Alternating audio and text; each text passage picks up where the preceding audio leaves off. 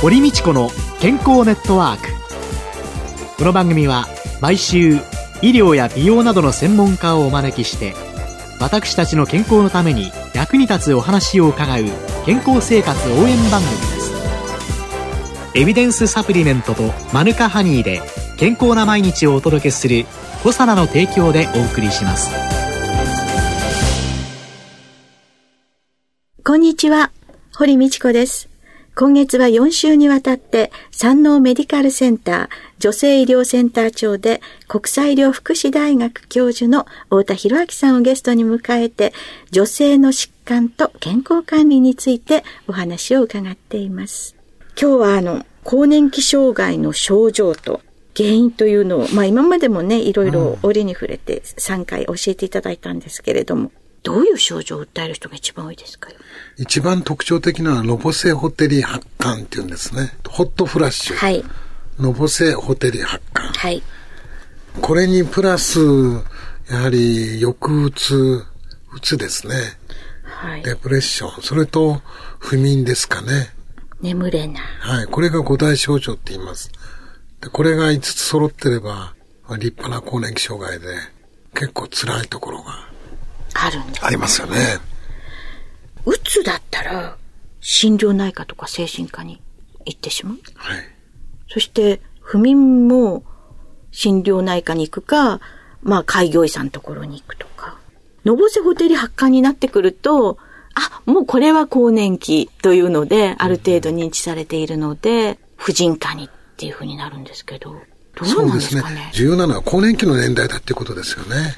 50そう。ホルモンのやっぱり低下傾向にある方で、はい若い、よく若年性の更年期障害っていうのはよく言われますが、はいあれはちょっと違うと思うんですよね。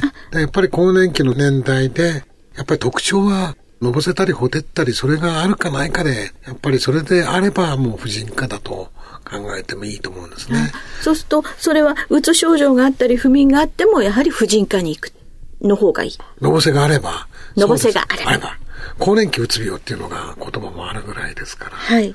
そうすると、更年期うつ病に対してのきちんと対応というのは、例えば精神科の先生と婦人科の先生がきちんと連携してなさられてるってこともあるんですか、えーまあ、女性心身医学会っていうのがありまして、ええ。まあ、そういう中では、産婦人科の、まあ、女性医学っていうんですか、はい。そういう人たちと、精神神経科の先生方とはい。一緒になった学問分野なんですね。はい。でそういうところでは、そういうタイアップができてるんですけど、はい。一般的にはなかなかそこら辺がうまく連携っていうんですかね、それがなされてないっていうのが実情じゃないかと思います。婦人科といっても先生も非常に幅広いわけですよね。だからこの婦人科の先生は乳がんが割と得意でいらっしゃるとか、この婦人科の先生は骨粗鬆症だとかっていうふうになってくると、更年期の女性って、うつにだったりなんかすると、すっごい診療も時間かかるし、報酬は少ないし、真剣に取り組んで。いただけてるんですかね。難しいところですけど、なかなか、その女性外来もそうですし、はい難しいですよね。はいで、高加齢外来っていうのもちょっと難しい。はいそれから、更年期外来っていうのもなかなか難しいところ。はい。その慢性疾患の指導料が取れないっていうんですか、その割にはやっぱり時間がかかって、はいなかなか診療が難しいっていうところがあるんで、なかなかそれが育たないっていう学問分野だと思うんですね。更年期は、50以上生きてる女性っていうのは、みんな経験していくわけですよね。そうですね。まあ、全く何ともない方っていうのは2割ぐらいしかないと思うんですよね。あ、でも2割も何ともない方がいる。人がいるんですね。あら、えお幸せな人が2割いらっしゃる。でも8割というのは大きいですえよね。8割、そのうちの、あの、また半分ぐらい。はい全体から言うと、やっぱり40%ぐらいは、何らかの手当てをした方が、いい方。やっぱり日常生活楽に送れると思うんですよね。ですから、あんまり、その、頑張らない方がいいと思うんですね。私は更年期じゃないと。でも覚えたいんですよ。私、こういうのが起こったって、まだ違う。まだ更年期じゃないとかね。月経が終わりますとね、ええその自分が女性じゃなくなってしまうような寂しさや、認めたくない自分というのがいて。そうですね。なかなか受け入れがね、ええ十分にいかないっていうんですか、それでやっぱり思い悩むっていうんですかね。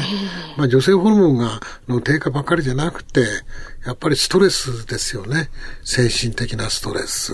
それから更年期の世代になってくると、やはり介護の問題とか、そうですよね。ええ。ちょうど50代っていうと、両親、舅、そうですね。そういうのが全部女性にかかってく。る。それから、あんなにね、ママとかお母さんとか言ってきた子供もですね、もう、一人で育ったような顔して いなくなっちゃいます。ええそういうような、ですよね。いろんなものが、全部押し寄せてきた時に、体が若い時のように思うように動かない、という自分自身の問題が重なってくる。で、何か言うと、あ、そりゃ年だからだろう、更年期だろうって、軽くね、親父に言われて、ええもう夫婦喧嘩勃発になるわけですけれども、なるほどなかなかええ辛さが分かってもらえないっていう。男性じゃなかなかわからないところがあるし、はい若い人ではわからないところがある。そうですよね。それからやっぱりもう一つ重要なのは、生育歴って言いましてね。はい。育った、その、環境っていうんですかね。はいやっぱりそういうところで、いろんなスムーズな人生を送らなかった方々は、はいいろんな葛藤があるわけですね。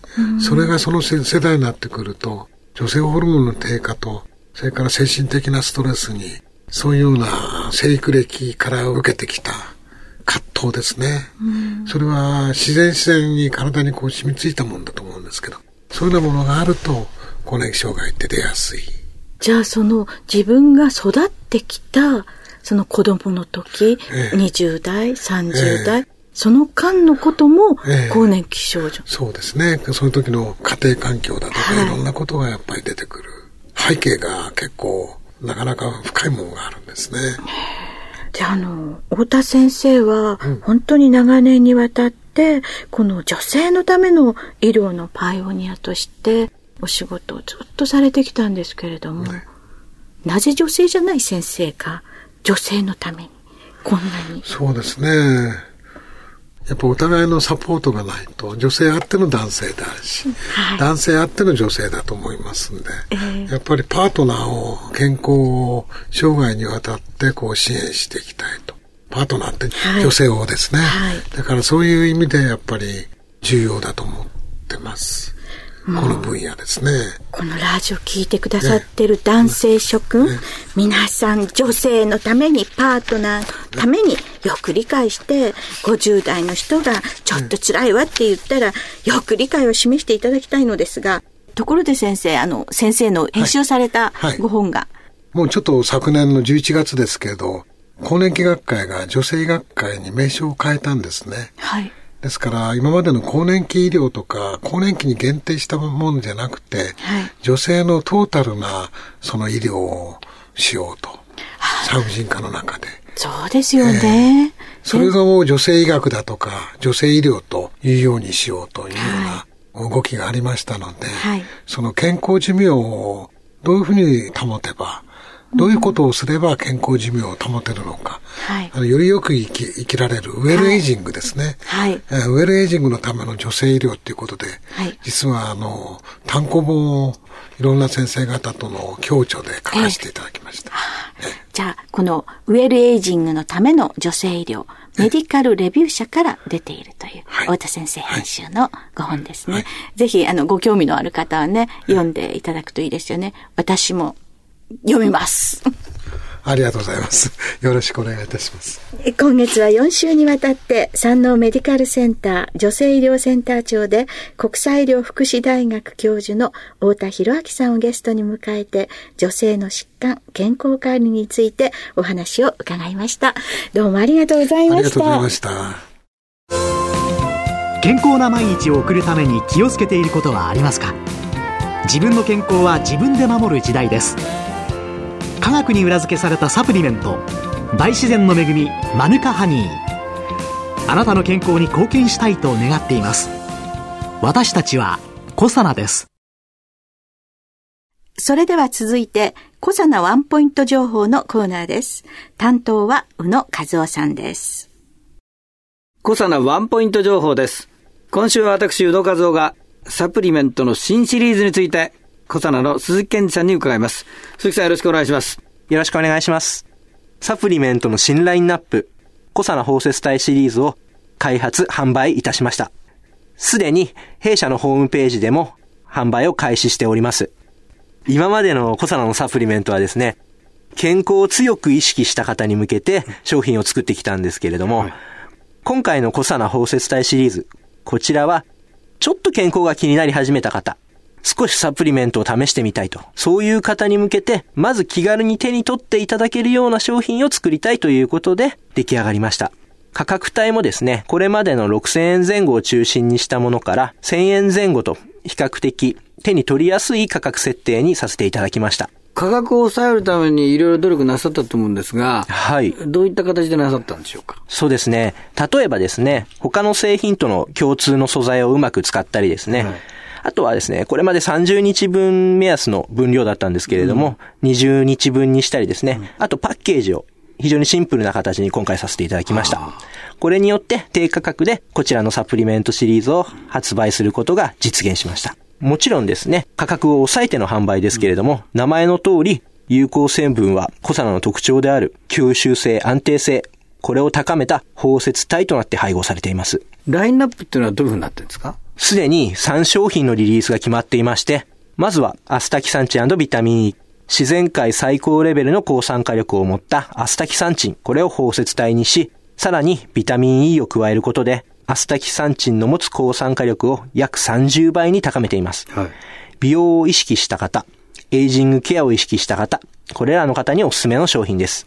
そしてですね、こちらのアスタキサンチンビタミン E に続いて、ローヤルゼリー持続型ビタミン C、こちらの商品を予定しております。次に、リポ酸コエンザイム Q10。3商品目はこちらの商品が出る予定です。こちら順次発売していきます。はい。コサナワンポイント情報、サプリメントの新シリーズ発売について、コサナの鈴木健二さんに伺いました。ありがとうございました。ありがとうございました。コサナワンポイント情報のコーナーでした。健康ネットワーク、堀道子がお送りしました。それではごきげんよう。さようなら。